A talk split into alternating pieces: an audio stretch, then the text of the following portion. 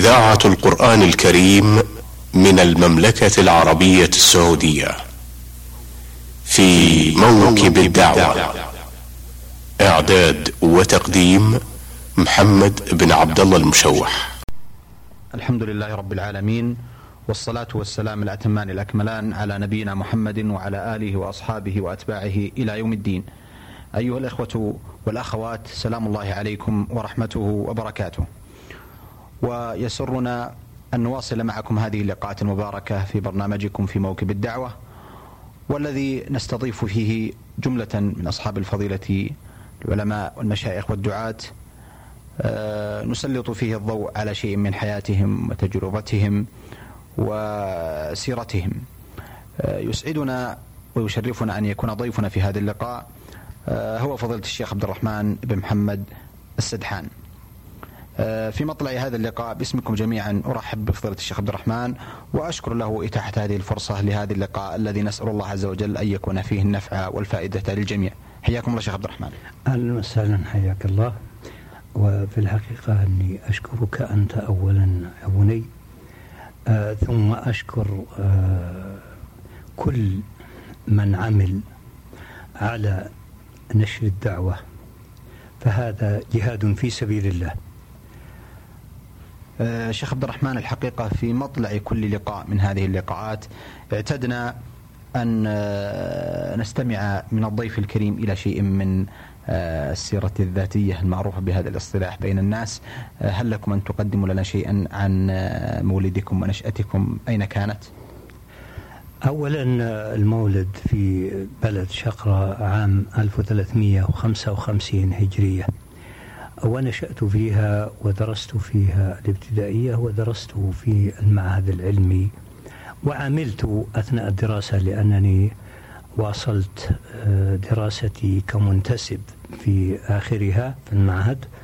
وكان مدير المعهد آنذاك فضيلة الشيخ عبد العزيز المسند وهو الذي سهل لي ويسر لي جزاه الله خيرا عندما تزوجت وأصبحت آه، صاحب عائلة. هو قال لي آه، لو آه، مثلا التحقت بإحدى الوظائف ودرست في المعهد منتسب وكل ما تحتاج إليه أنا على أتم الاستعداد لتوضيحه لك فجزاه الله عني خيرا والمسلمين نعم. شيخ عبد الرحمن الحقيقة أيضا بودنا بعد دراستكم في المعهد العلمي هل واصلتم دراسات أخرى بعدها؟ بعد دراستي في المعهد العلمي كنت مدرسا في المدرسة العسكرية في شقرة أو على الأصح كبير معلمين. ففي عام ثمانين هجرية تخرجت من المعهد العلمي منتسب وفي هذه السنة آه، نقلت المدرسة العسكرية من شقرة كما نقلت من بعض البلدان الأخرى التي كانت موجودة فيها. جميع زملائي نقلوا إلى الرياض أما أنا فعينت كبيرا للمعلمين في مدرسة العسكرية في بريدة. آه، فهذا آه، في الحقيقة لم يعجبني ولأن كان عندي نية في مواصلة الدراسة في الكلية. فاضطررت إلى طلب النقل إلى ديوان المراقبة العامة في الرياض. وعملت هناك في ديوان المراقبة العامة ومنتسبا في كلية الشريعة. حتى تخرجت منها عام 86 87 منتسبا. نعم. آه، الأعمال التي توليتموها بعد ذلك شيخ عبد الرحمن؟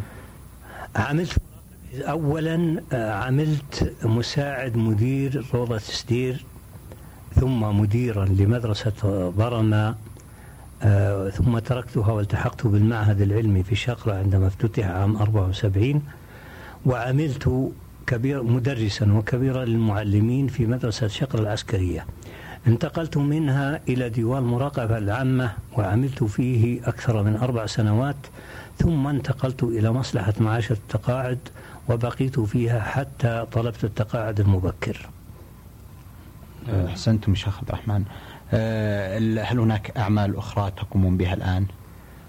آه، ليس لدي أعمال ما عدا إمامة آه، جامع المانع بشقرة وإمامة خطيبة أيضا للعيدين كما أني أقوم متبرعا بنشاط في جماعة تحفيظ القرآن سابقا ومأذون أنكحة مرخص فقط لا غير ثبكم الله شيخ عبد الرحمن. الحقيقة أيضا آه، هناك لابد وأن هناك بعض الشخصيات آه، من الفضلاء ومن المشايخ ومن العلماء الذين مروا عليكم سواء كانوا من آه، معلمين أو من قضاة وغيرهم. كان لهم أثر في حياتكم استفدتم من علمهم من توجيهاتهم من آرائهم. هل هناك شخصيات بارزة أثرت على مساركم شيخ عبد الرحمن؟ آه، هناك الكثير ولكن هناك شخصية آه، أثرت في تأثيرا كبيرا علميا واجتماعيا وتربويا ولا أزال أذكر تلك الشخصية وأدعو لها وأدعو له رحمه الله بالجنة. أسأل الله تبارك وتعالى أن يجمعني به والمسلمين في جنات النعيم. وأن يتغمده بواسع رحمته. ذلكم هو فضيلة الشيخ عبد الله بن حميد. لقد كان لهذا الشيخ آه، دور دورا كبير كبيرا معي. أولا كان بيني وبينه لقاءات غير منتظمة في مسجد قرب بيت أخي في آه، حارة الوشام في الرياض. كنت أصلي في المسجد وأحضر دروسه فبالمناقشة لعله أحس أنني راغب في طلب العلم فأصبح يقربني إليه ويأخذني معه إلى بيته ويوليني عناية كبيرة. فلما حدث حادث أولادي رحمهم الله جزع جزعا شديدا وواساني وحضر إلي في شقرة وعزاني آه ثم بعد ذلك أصبح لا يتركني إلا نادرا حتى أنه أحيانا يجبرني على المبيت معه في بيته. وكلما ذهبت إلى الرياض بعد ما انتقلت إلى شقرة أذهب إليه في بيته قبل أخي وقبل أقاربي. وجلست عنده فترة من الزمن وتعلمت عنده أو درست عنده أكثر مما تعلمته في كل المدارس الابتدائي والمعهد والكلية. استفدت منه الكثير. وآخر مرة التقيت به رحمه الله علميا. كان معي ابني محمد يبلغ الآن عمره السابعة والثلاثين. في الوقت ذاك كان في العشرينات. فقال لي فبعد انتهاء الدرس سأله ابني محمد سؤالا فقال من هذا؟ آه الذي يسأل. قلت هذا ولدي محمد. قال ما شاء الله يا محمد ترى أبوك بعد راح عندنا بك إن شاء الله تمسك مسانه تمسك مجلسه. فقلنا إن شاء الله تعالى ولكن الله سبحانه وتعالى أراد أن يأخذ أمانته. فتوفاه رحمه الله وأسكنه فسيح جناته وجزاه الله عني وعن المسلمين خير الجزاء. اللهم آمين. لا شك كما تفضلتم من الشيخ عبد الله بن محمد بن حميد رحمه الله أثره الكبير في آه، العلم والدعوة والإصلاح والقضاء وهو شخصية آه، متميزة ومعروفة ومن كبار علماء هذه البلاد المملوءة ولله الحمد بنخبه طيبة مباركة من العلماء الصالحين المخلصين.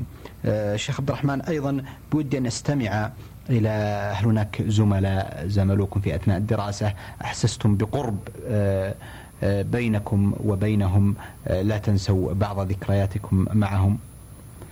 هناك طبعا بعض الزملاء وهناك لعل المدرسين كانت علاقتي بهم أكثر.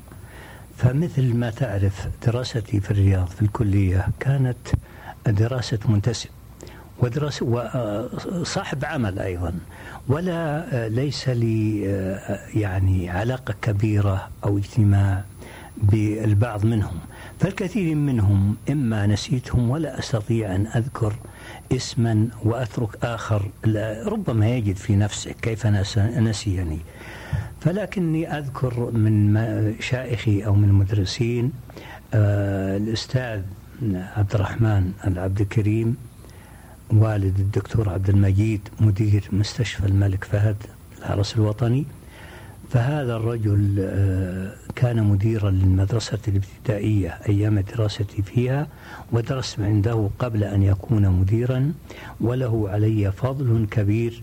ذلك أنني كنت في آه، ثانية ابتدائي أتذكر أكتب بالشمال كل حركاتي بالشمال يعني أعسر. فحاول أن يثنيني عن الكتابة باليد الشمال فلم يستطع فأصبح يربطها يربط يدي الشمال ويأخذ بيدي اليمين ويمسك يمسك القلم ويدي ويكتب ولا يزال ولم يمل سبحان الله العظيم.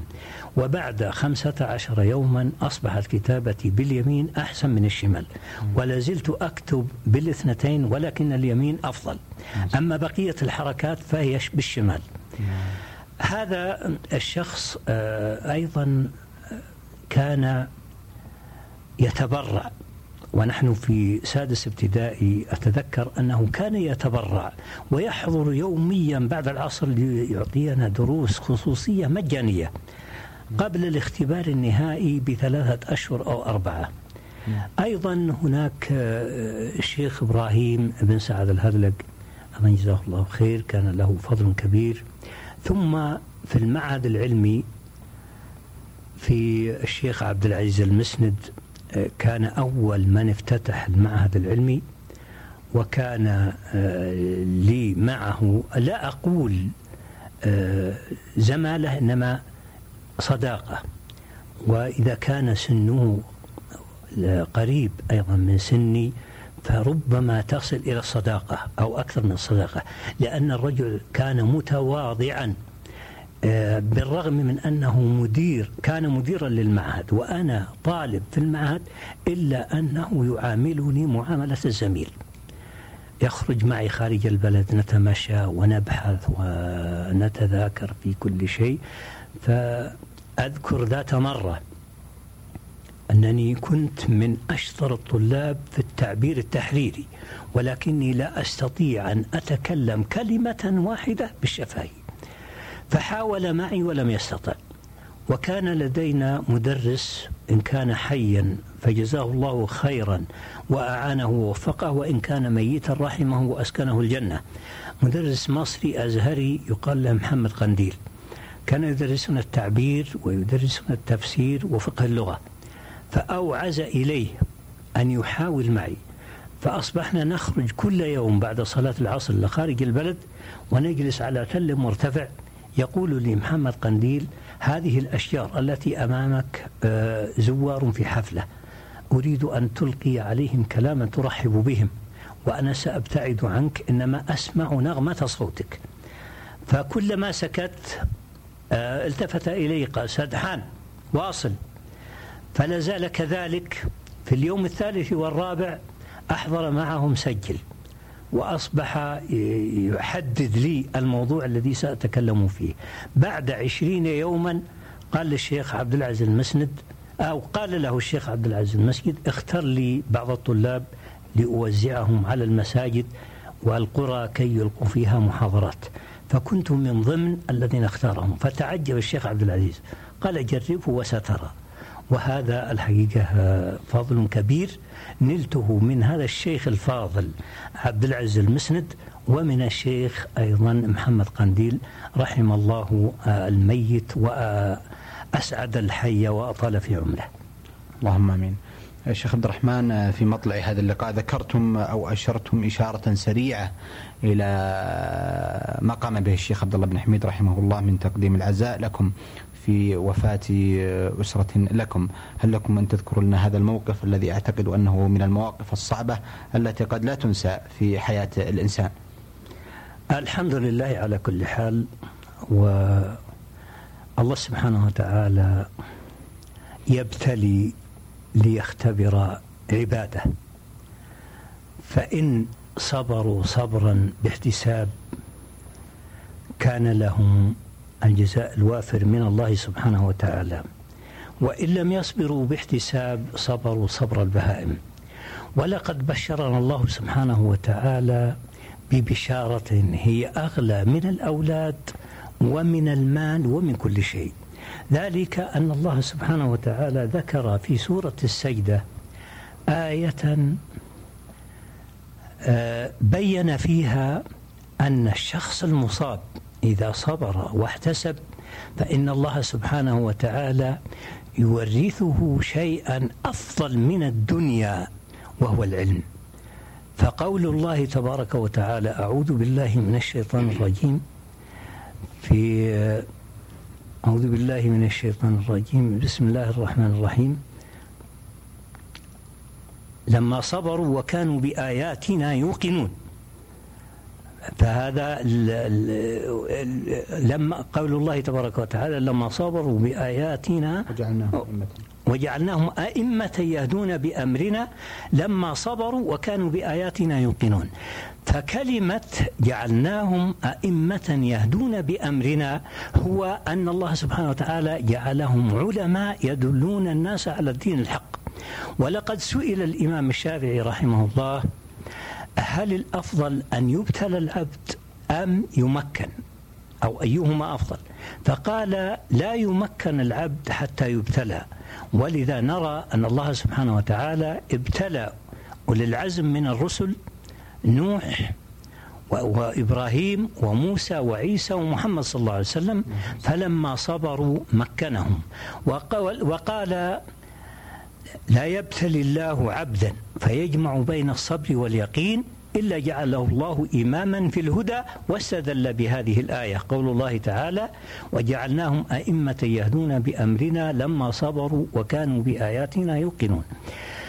فهذه المصيبة حدثت في يوم في ليلة 14 آخر الليل 14 ذي الحجة عام 1395 آه، كنت أعمل في الرياض في مصلحة معاشرة التقاعد مساعد لمدير إدارة التسوية. ففي الإجازة إجازة عيد الأضحى حضرت إلى شقرة وكانت البيوت آنذاك طينية. فاستأجرت بيت طيني وسكننا فيه. في آخر يوم من الإجازة آخر الليل آه، أحسست قبل الفجر. بحركة غريبة. صوت هسهسة أو طقطقة. فبحثت في البيت ولعت الكهرب وبحثت. لم أرى شيئا. وأعانني الله وكبرت أصلي في منتصف الفاتحة. أجرى الله القدر وسقط البيت علي وعليهم. إلا أنني كنت مستيقظا وقريبا من الدرج فأحسست لم أشعر إلا وأنا في الشارع. أما البقية زوجتي وسبعة من أولادي فكانوا تحت الأنقاض. إحدى البنات عمرها آه، سنة وشهران وجدناها تحت الأنقاض سليمة لم تصب بجرح ولا بكسر ولا بعوار ولا بأي شيء. قدرة, قدرة الله سبحانه وتعالى هي أصغرهم سنا وهي أرقهم لحما وهي أهشهم عظما ومع ذلك لم تصب بأي شيء بقدرة الله سبحانه وتعالى. وكان الطين فوقها يزيد عن متر ونص ارتفاعه. فأما البقية فتوفوا جميعا رحمه الله زوجتي وثلاثة أولاد وهم أحمد وهشام وتركي وثلاث بنات هن عواطف ولميا وهند رحم الله الجميع. الله. آه، الشيخ عبد الرحمن لا شك أن مثل هذا الموقف المؤثر يبعث آه، في النفس آه، شيئا من المشاعر التي قد يستطيع الإنسان أو المرء أن يعبر عنها أحيانا واحيانا أخرى لا يستطيع التعبير عنها. هل كان لهذا الموقف الصعب أثر عليكم أو على مشاعركم في مرثية أو غير ذلك؟ والله يا بني أولا أنا كان لي آه، نشاط شعري وخصوصا بالشعر الشعبي. معا لي مقطوعات قليلة بالشعر العربي ولكن الشعر الشعبي أكثر قبل هذا الحادث. ولكن الحادث أيضا أثار شجوني وقلت قصائد كثيرة منها واحدة في اليوم الذي توفوا فيه و قصائد أخرى كثيرة بعد ذلك بفترة. أهم هذه القصائد أو المراثي هي أول عيد مر بعد وفاتهم رحمهم الله عيد الفطر بعد تسعة أشهر من وفاتهم. بعد الصلاة خرج الناس وإذا بالنساء آه، ينادين أزواجهن والأولاد ينادون آباءهم وقفت في الأمس القريب كان لي مثل هؤلاء أو أكثر. واليوم أنا وحيد. ابني محمد الكبير عند عمه في الرياض. ابنتي الصغيرة التي عمرها سنة وشهران تبناها خالي عبد الله بابطين رحمه الله. آه، فدرفت عيني واتجهت إلى نخل يقع شرق المسجد العيد. وجلست فيه أتذكر ثم أخذت القلم وبدأت أخطط به كلاما أوله آه، لا يعجبني ولكن لعل في أثناء القصيدة آه، كان هناك كلام مؤثر آه، صدر مني ويتأثر به من سمعه. فأقول فيها اليوم يوم العيد والناس بسرور فرحوا بيوم العيد واللي يجيبه. علامة الفرحة على كل منظور تضوي قناديله للناس هيبة. تزاوروا شبان وكبار بالدور كل يحاول يهتني من حبيبه. خلق الله تعيد وأنا اليوم مقهور. عزي المثلي وانت رد نصيبه. أبسي نهار العيد خلان وبزور. قلبي تعذب زازي من وجيبه. العام قدامي وهالعيد بقبور. والرحمة أوسع من عظيم المصيبة من علتي ما فادني طب دكتور. علة حشايا حاير به طبيبة. عزي الحالي كل يوم بحادور والنوم من كثر العنا مهتنيبة حلفت باللي نور هنور من النور. نزل كتاب للملا تهتدي به منسى حبيب الروح والحلف مبرور؟ ماني بناس من هروجه عجيبة. انفرجت ذات بالرأي والشور. عفيف نفس ما وطى ما يعيبه. غريب جنس طلعت سنه الحور ولها رج يشفي جروح عطيبة. من خلقته مقبول والحال مستور ولا بدا لازم سموع اللبيبة. هو مطلبي والعبد من هو مامور. حب السطى بالقلب ما فيه ريبة. يا لايمي من تاب في اللوم مجبور. لا تفتري والله فوقك رزيبة. من مات في حب المواليف معذور. والدايم الله كلنا نعتزي به عسى جزاي بخلتي سعد وحبور في جنة الفردوس يوم التقي به هذه بعض المراثي وهناك الكثير. أحسنتم شيخ عبد الرحمن.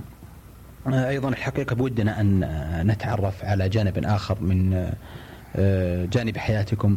هل هناك شيء من الوقت تمضونه في كتابة بعض الرسائل أو المذكرات أو الكتيبات التي قد تنفع الناس إن شاء الله تعالى في نشرها؟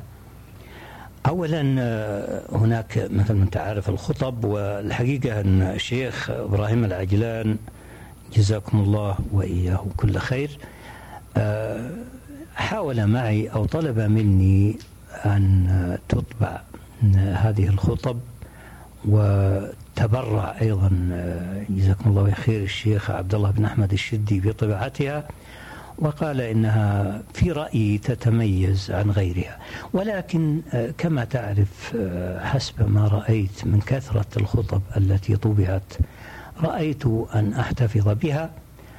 وعندما يكون هناك وقت أو بعد عمر طويل يأخذ الله أمانته فأنا مجهزها حتى تطبع. أما في حياتي فأعتقد أني لا أستسيغ طباعتها أبدا لعدة أسباب.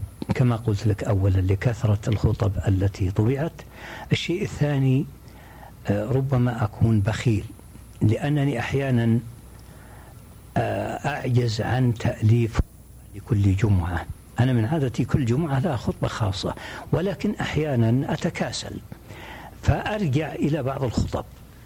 فإذا رجعت إليها قرأتها من الذي ألف هذه الخطبة؟ كأنه من ألفها لست أنا ليس أنا. فيستمع إليها الناس ولكن لو كانت موجودة في كتاب والناس يتداولونها لأصبحت مثل التاجر المفلس إذا ألقيت خطبة قالوا رجع على خطبه الأولى. فربما يكون هذا من الأسباب التي دعتني إلى عدم طباعتها ولكنها محفوظة الآن ومجهزة للطبع لو احتاج احتاج إليها أحد بعد وفاتي. آه، متعكم الله بالصحة والعافية وأمدكم آه، بطول عمر على عمل صالح آه، بإذن الله. شيخ عبد الرحمن الحقيقة بودنا أيضا نتعرف على جانب آخر وهو من الجوانب المهمة ولله الحمد التي لها أثر في محافظة شقراء وكان لكم إسهام بها وهي حلقات تحفيظ القرآن. لا شك ولله الحمد أن نشهد في هذه البلاد إقبال كثير من الناشئة والشباب على تعلم كتاب الله سبحانه وتعالى وحفظه وتلاوته وتجويده. وكان لكم إسهام مبكر في آه، آه، نشر هذه الحلقات والسعي في انتشارها. آه، شيخ عبد الرحمن كيف ترون ولله الحمد؟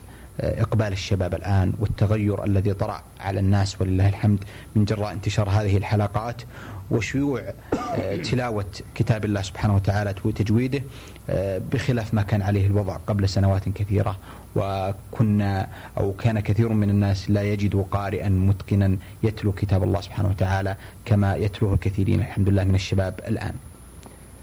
في الحقيقة آه، أولا أستأذنك وأستأذن المستمعين في إيراد نبذة قصيرة عن الزمن الأول حسب ما ذكرت أنه كان يندر وجود القارئ المجود. فكنت افتتحت مدرسة شقر الابتدائية عام 1360 هجرية. ولا وكنت من الذين آه، رفض قبولهم لصغر سني. في الوقت في ذلك الوقت كانت آه، الحرب العالمية الثانية قائمة والأسعار مرتفعة حسب ما سمعت. وعين لنا مدير من المدينة المنورة آه، يندر أن يوجد له مثيلا. ذلكم هو فضيلة الشيخ المرحوم عبد المجيد الجبرتي. عبد المجيد حسن الجبرتي رحمه الله. ومعه مساعد اسمه عبد الله بن خربوش. بقي في المدرسة آه، ولكن الظروف المادية آه، كانت صعبة جدا. فاستأذن من أهالي البلد بالرجوع إلى المدينة وأبدي الأسباب. ولكن أهل البلد في ذلك الوقت كانوا قوة كانوا متماسكين ومتساعدين وأيضا جادين في فعل الخير. فاجتمعوا وجمعوا 1500 ريال آه، للمدير عبد المجيد و1000 ريال للمساعد. بعد فترة حضر شيخ جليل يدرس القرآن يقال له إسحاق كردي. فقال الشيخ عبد المجيد هذا الرجل اخترته لكم دينا وأخلاقا وعلما. فكان الأهالي استثقلوا جمع مبلغ آخر ولكنهم اقترحوا أو اقترح عليهم الشيخ عبد المجيد بأن يخصص حلقات في المسجد يدرس فيها الطلاب الذين لم تقبلهم المدرسة. وكنت من ضمن الطلاب يأخذ علينا في كل شهر على كل طالب ريال. آه، نحن سبعة وثلاثون طالبا مرتب المدير أربعين ريال عربي. ومرتب المدرس ثلاثين ريال عربي. أصبح يأخذ سبعة وثلاثين ريال من خارج المرتب من الطلاب في الحلقات. فأخذنا عنه درسنا القرآن ونحن في سن آه، الصغر والتجويد حتى آه، ختمت أو حفظت عن ظهر قلب عشرين جزءا من القرآن مجودة. بعد فترة آه، وبعد رجوعي إلى شقرة في عام 1399 عندما طلبت التقاعد المبكر افتتحت حلقة في المسجد الجامع الذي أنا آه، إمامه وخطيبه. كان كما تفضلت كان الناس في ذلك الوقت آه، يندر وجود القارئ المجود.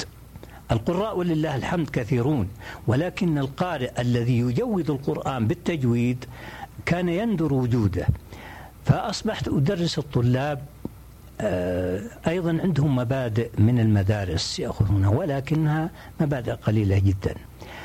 فاتصل الجماعة جزاكم الله يا خير بالشيخ آه، عبد الرحمن بن فريان في الرياض وأرادوا ضمها إلى جمعية تحفيظ القرآن في الرياض. ثم بعد ذلك آه، بعد ما عين فضيلة الشيخ إبراهيم العجلان رئيسا لمحكمة شقرة كان له نشاط كبير في كل المجالات ومن ضمنها جماعة تحفيظ القرآن الخيرية هو, هو الذي تبناها وهو الذي طالب فيها وهو الذي أصبح رئيسا لها ثم اختارني مدرسا في إحدى الحلقات وبعد ذلك موجها حتى تركها وتركتها معه. نعم. ثابكم الله شيخ عبد الرحمن. في الحقيقة بودنا أن نسترسل أكثر في الحديث معكم من العديد من الجوانب الطيبة والمباركة التي نأنس ونسعد بسماعها من قبل فضيلتكم. لكنني أرى أن وقت الحلقة لا يسعفنا في شيء من ذلك. آه، أكرر آه، للشيخ عبد الرحمن بن محمد السدحان آه، جزيل شكري وتقديري له على قبوله دعوة البرنامج وتفضله بالحديث عن هذه الجوانب المهمة من حياته وتجربته. شكر الله لكم من شيخ عبد الرحمن ونأمل بمشيئة الله تعالى أن يكون لنا معكم لقاءات قادمة بإذن الله. وهل لكم من كلمة أخيرة؟ بارك الله فيك يا بني. آه وشكر الله لك. وعذرا آه للمستمعين الأحباب. آه إذا كان هناك آه كلمة شطت أو شذت هنا أو هناك أو خطأ في لغة عربية أو في غيرها وأرجو من الله تبارك وتعالى أن ينصر دينه وأن يدمع على بلادنا ولاة أمورنا أعزهم الله ونصرهم ووفقهم ودلهم على الخير ورزقهم البطانة الصالحة التي تدلهم على الحق وتعينهم عليه. والسلام عليكم ورحمة الله وبركاته. وصلى الله وسلم على نبينا محمد وعلى آله وصحبه أجمعين. شكر الله لكم. أيها الإخوة والأخوات لنا معكم لقاء قادم بإذن الله تعالى في الأسبوع القادم. والسلام عليكم ورحمة الله وبركاته. في موكب الدعوة. إعداد وتقديم محمد بن عبد الله المشوح.